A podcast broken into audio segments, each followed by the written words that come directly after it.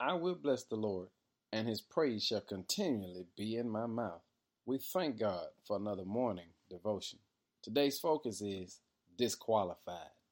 Disqualified simply means to be pronounced ineligible for an office or activity because of an offense or infringement.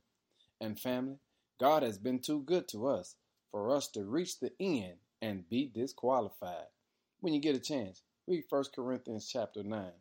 Verse 27 says, I discipline my body like an athlete, training it to do what it should. Otherwise, I fear that after preaching to others, I myself might be disqualified. And Paul blesses us with this statement because he allows us to know that we have to be disciplined enough to see the things of God through.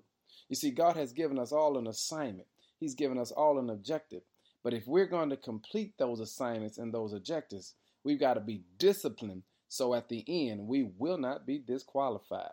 You see, one thing we've got to recognize if we're going to be a witness for God, we have to walk for God and talk for God, that God can get the glory.